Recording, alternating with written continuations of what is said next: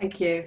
I'm going to take over now and uh, do the Bible reading. It's from Matthew chapter 21 and verses 1 to 14.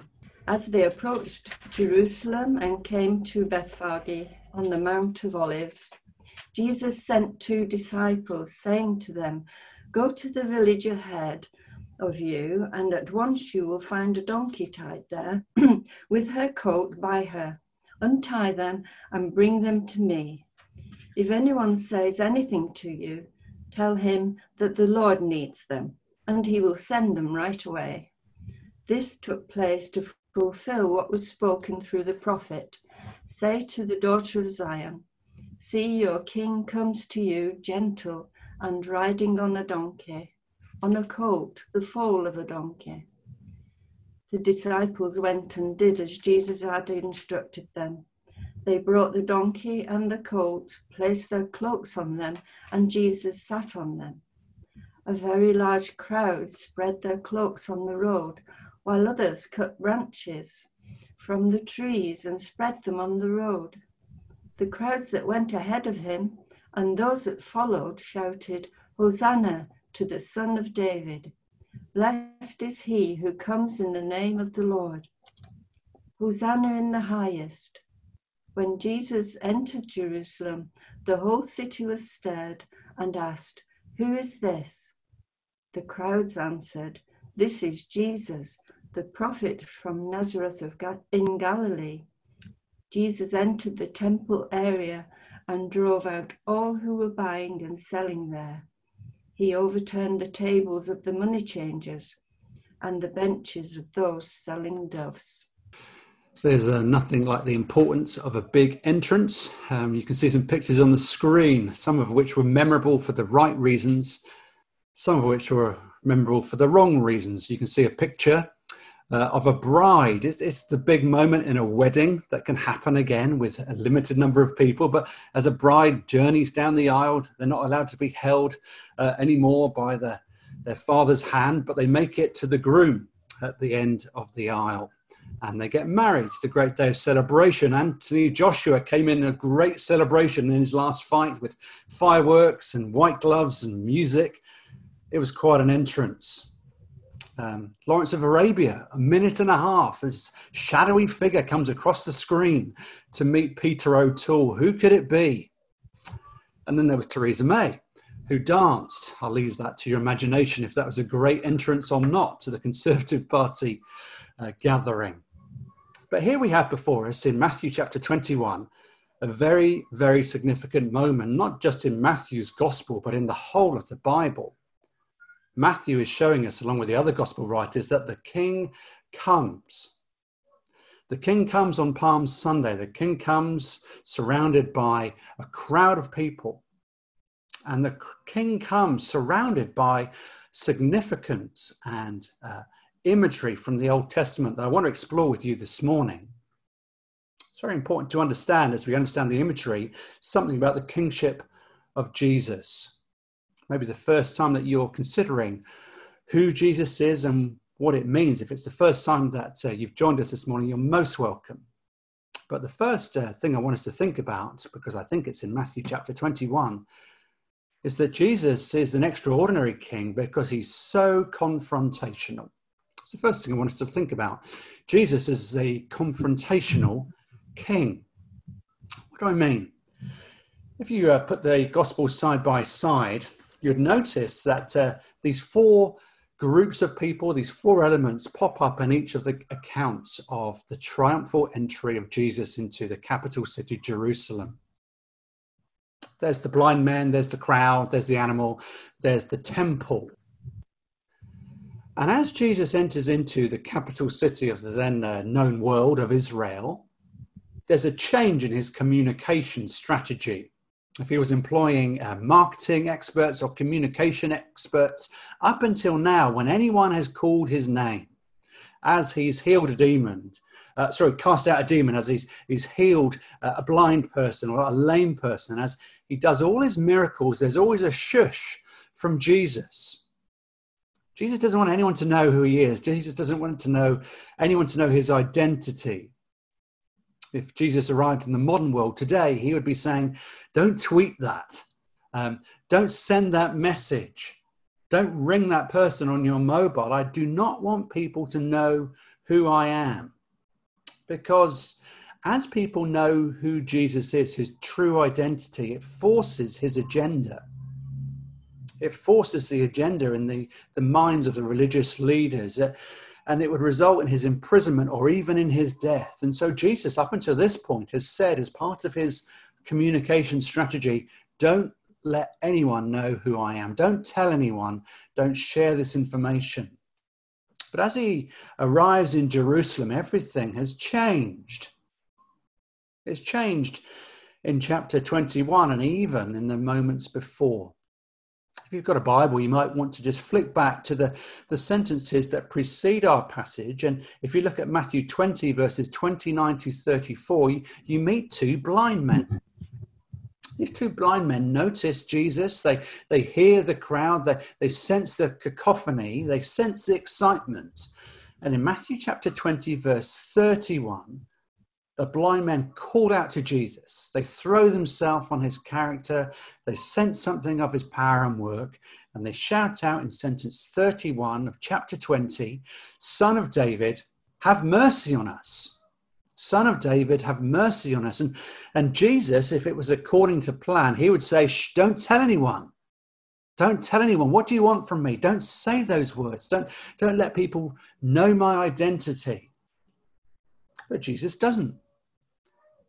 Now, Son of David, that's a, that's a title for Jesus. It reveals his identity. And it's another way of saying, You're God's appointed king, you're Messiah, you're, you're God's chosen one.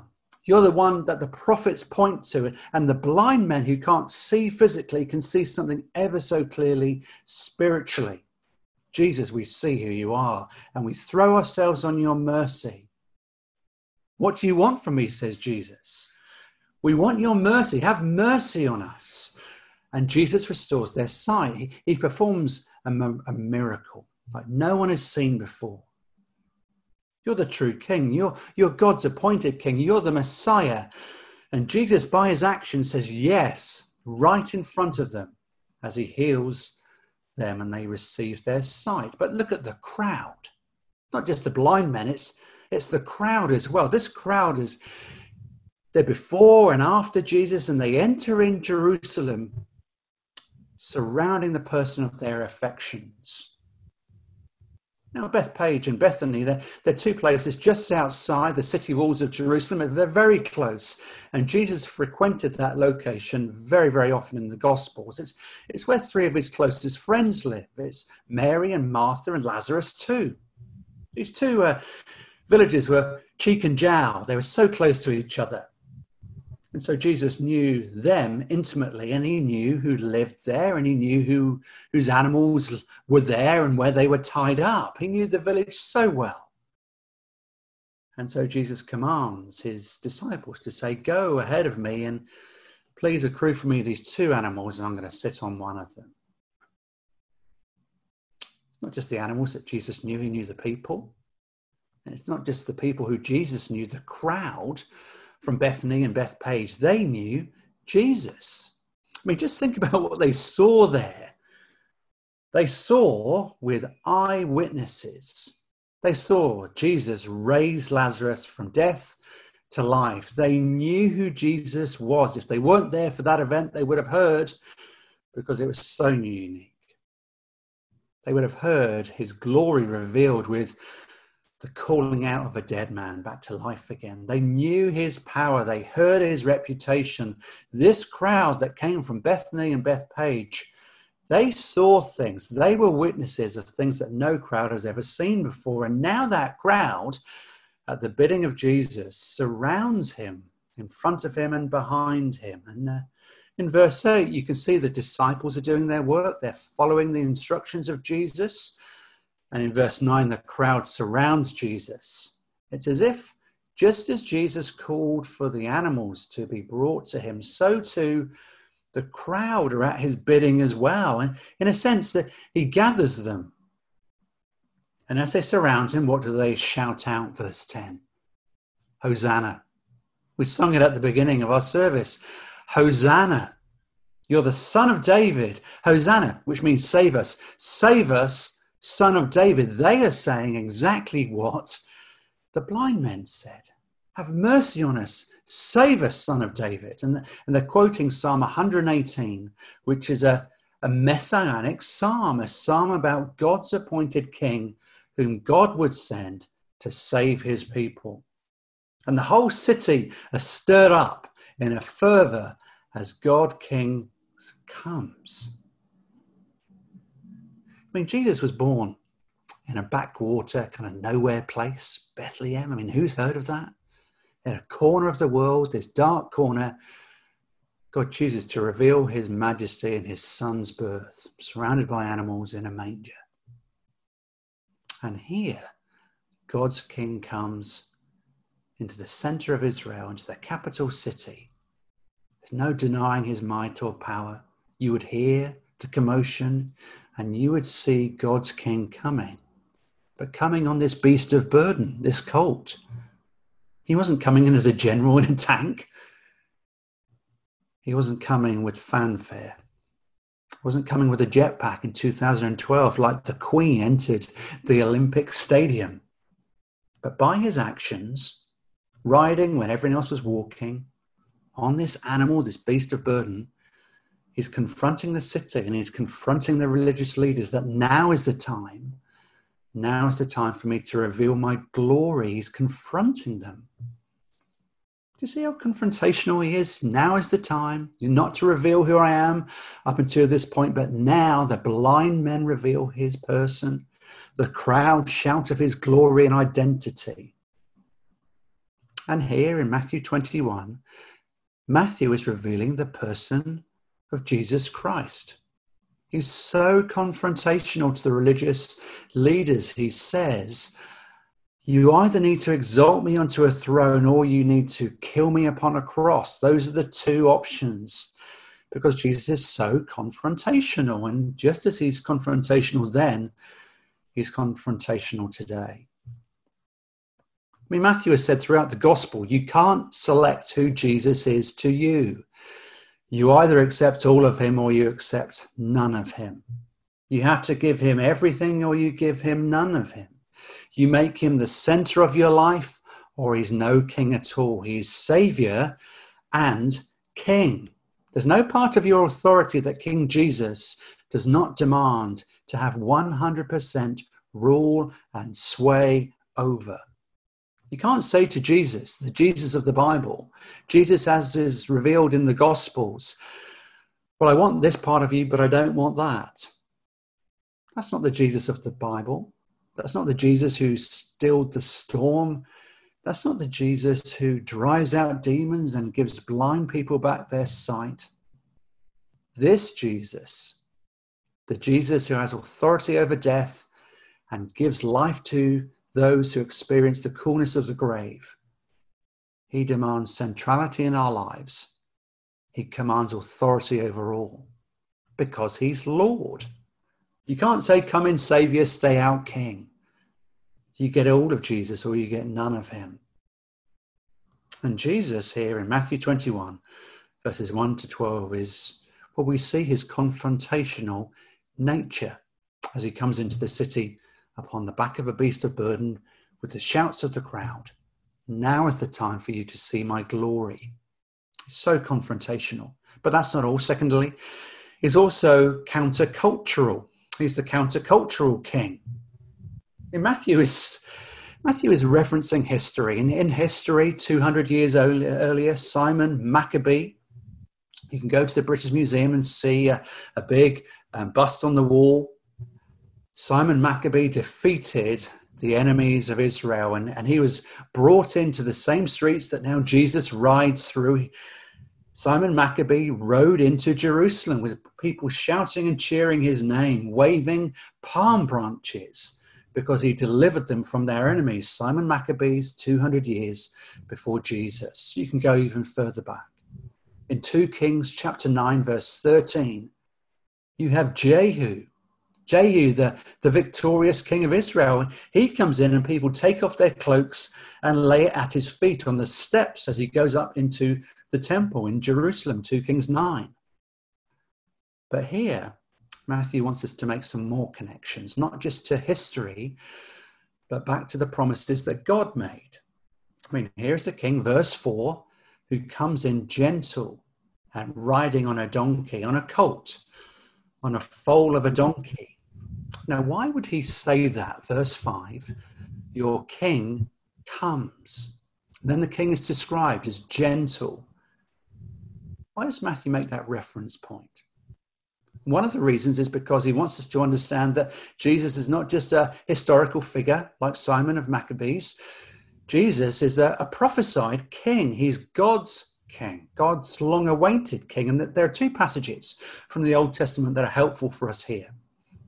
The first is in Genesis chapter 49. In Genesis 49, there, there's a prediction. There's a prediction of God's king who would come.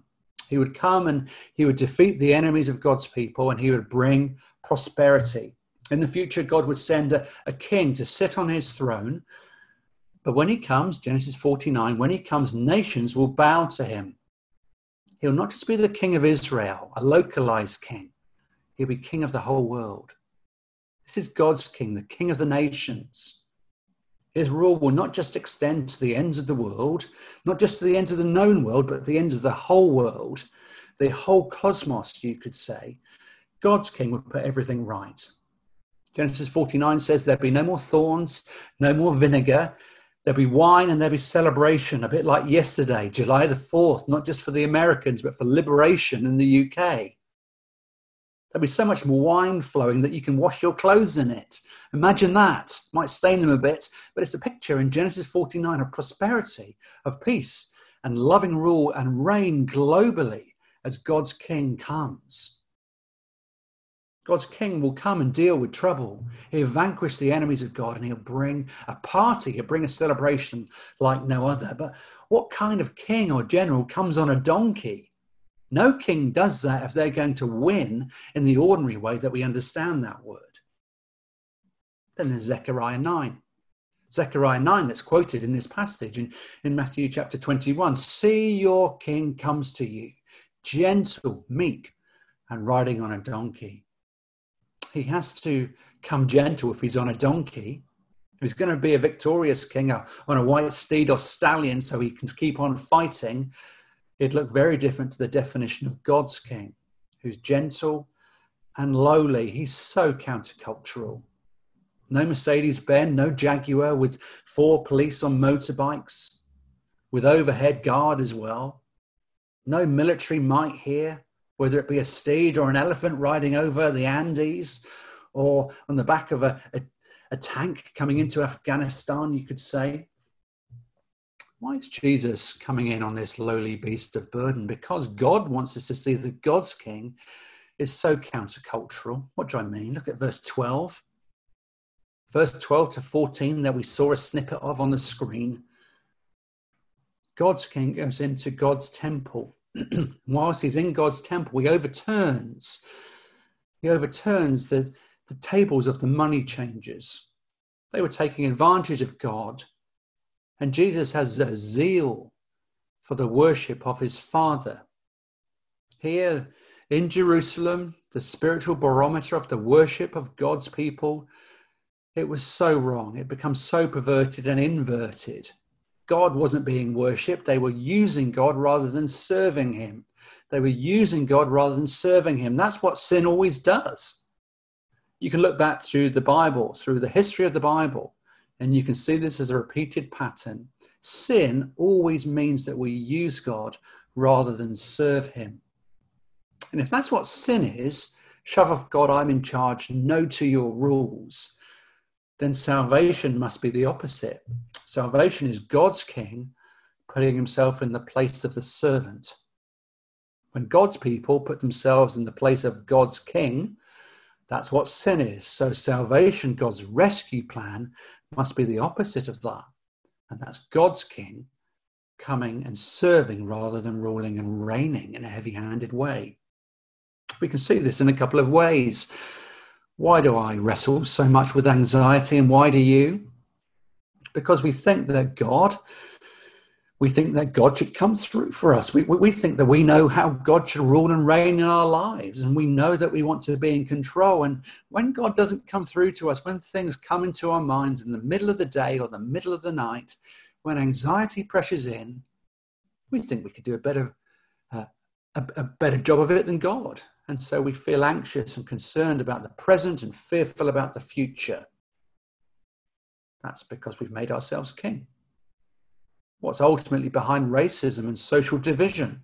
It's when a group of people come together and decide that they are worth more than another group of people with a different colored skin or from a different social part um, of the world. It's servants putting themselves in the place of God's king. That's what's behind anxiety. That's what's behind social division. That's what's behind racism. And here we have God's king coming in a unique countercultural way. Here we have the great difference of Christianity. At its core, God's king comes and puts himself in the place of a servant. God's king comes.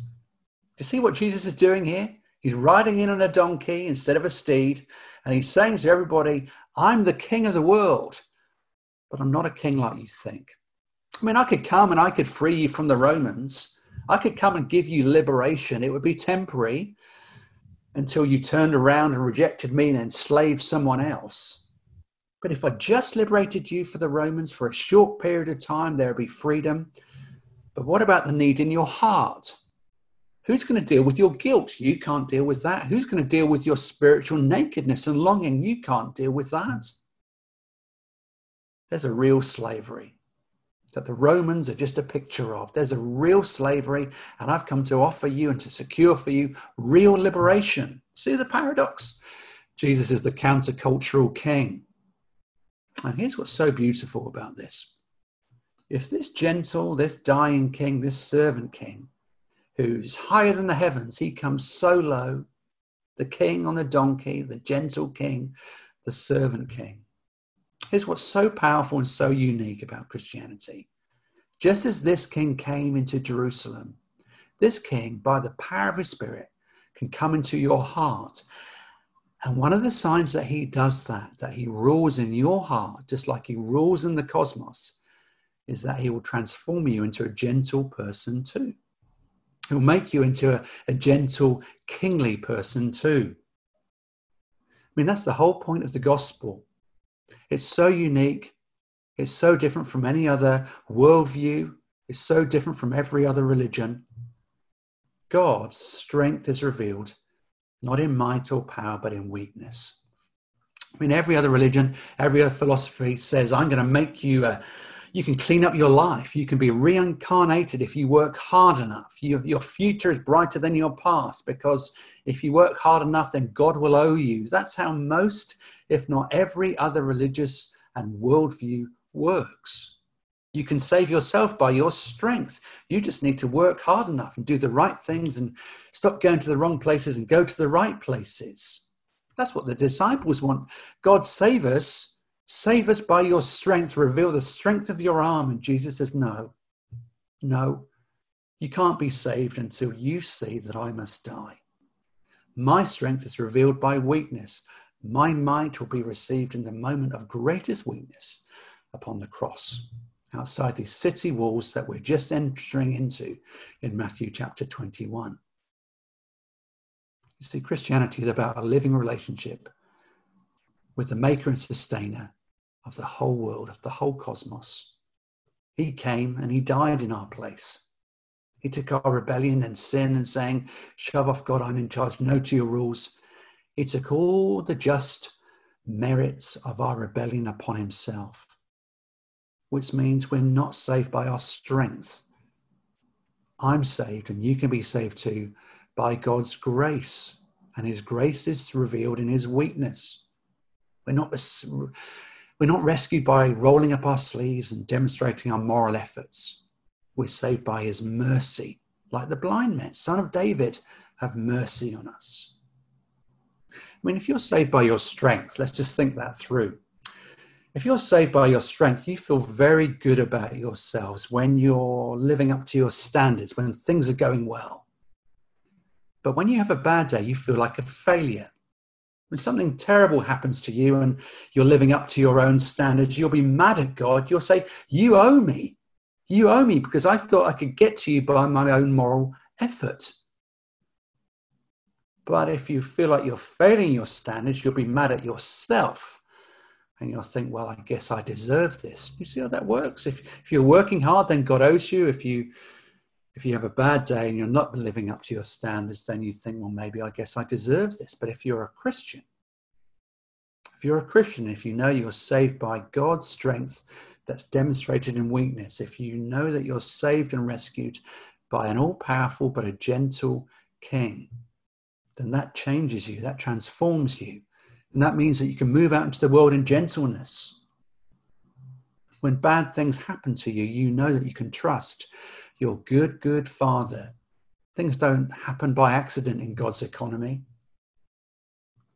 He's rescued us, He's transforming us, He's in complete control of the entry into Jerusalem.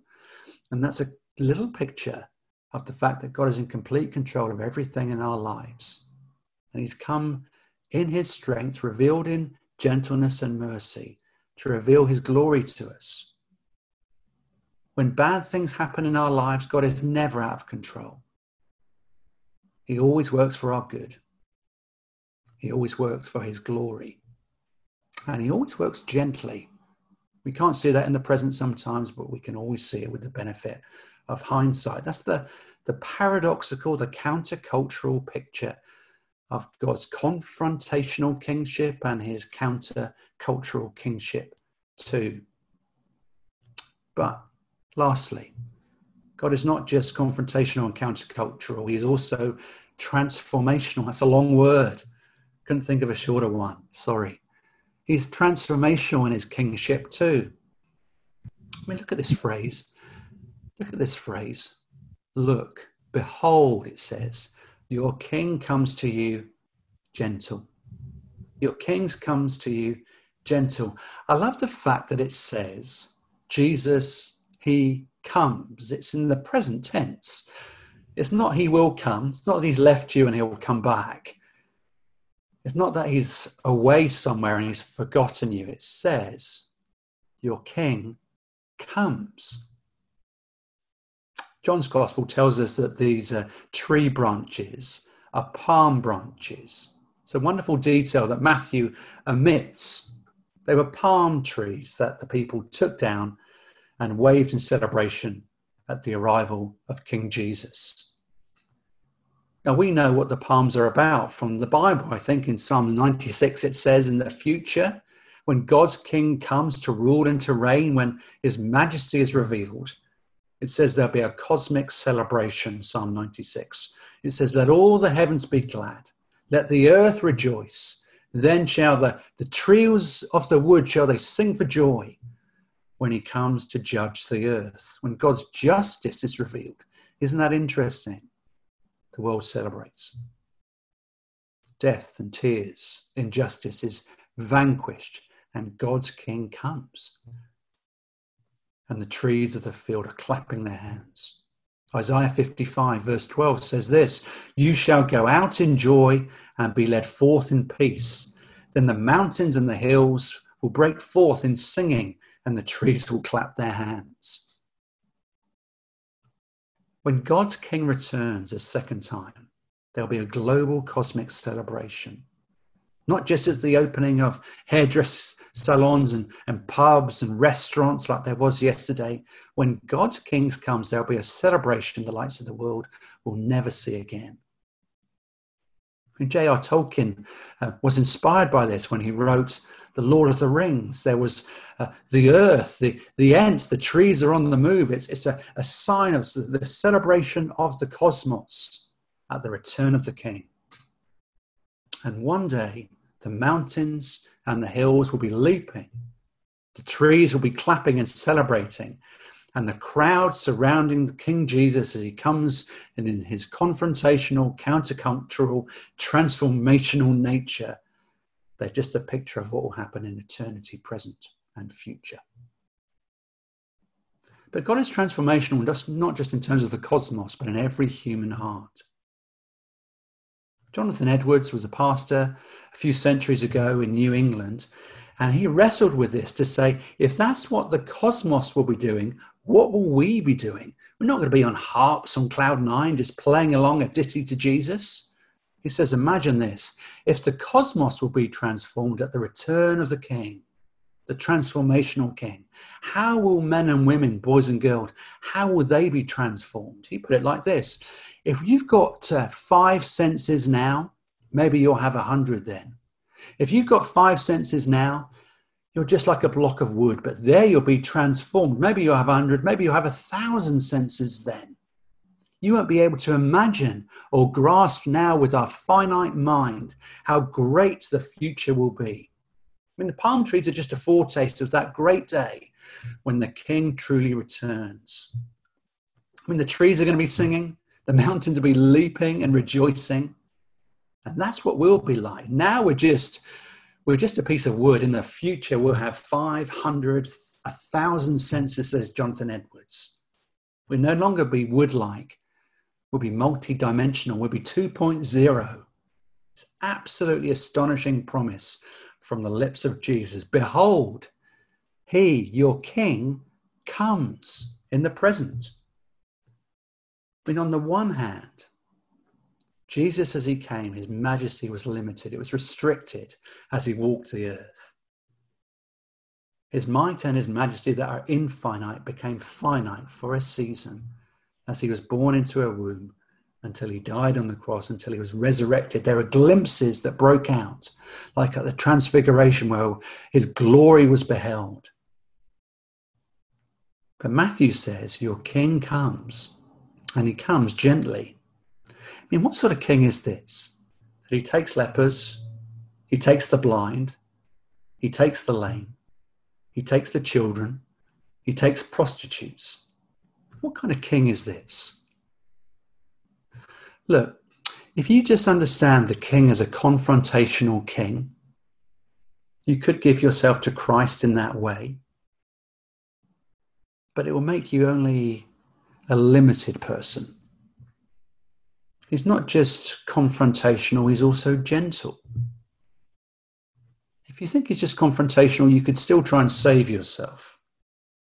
You need to see that he's gentle too, and it's that truth mm. that can transform the human heart. But if you see him as both, if you're confronted by his kingship, if you meet him as the gentle Lord, seeing that he saved you through his loving weakness, that truth and that truth alone can transform you. What's the future going to hold? Will there be a local lockdown? Will there be another national lockdown? Will we ever get rid of COVID 19? Will it ever be mitigated? Will it just never be defeated?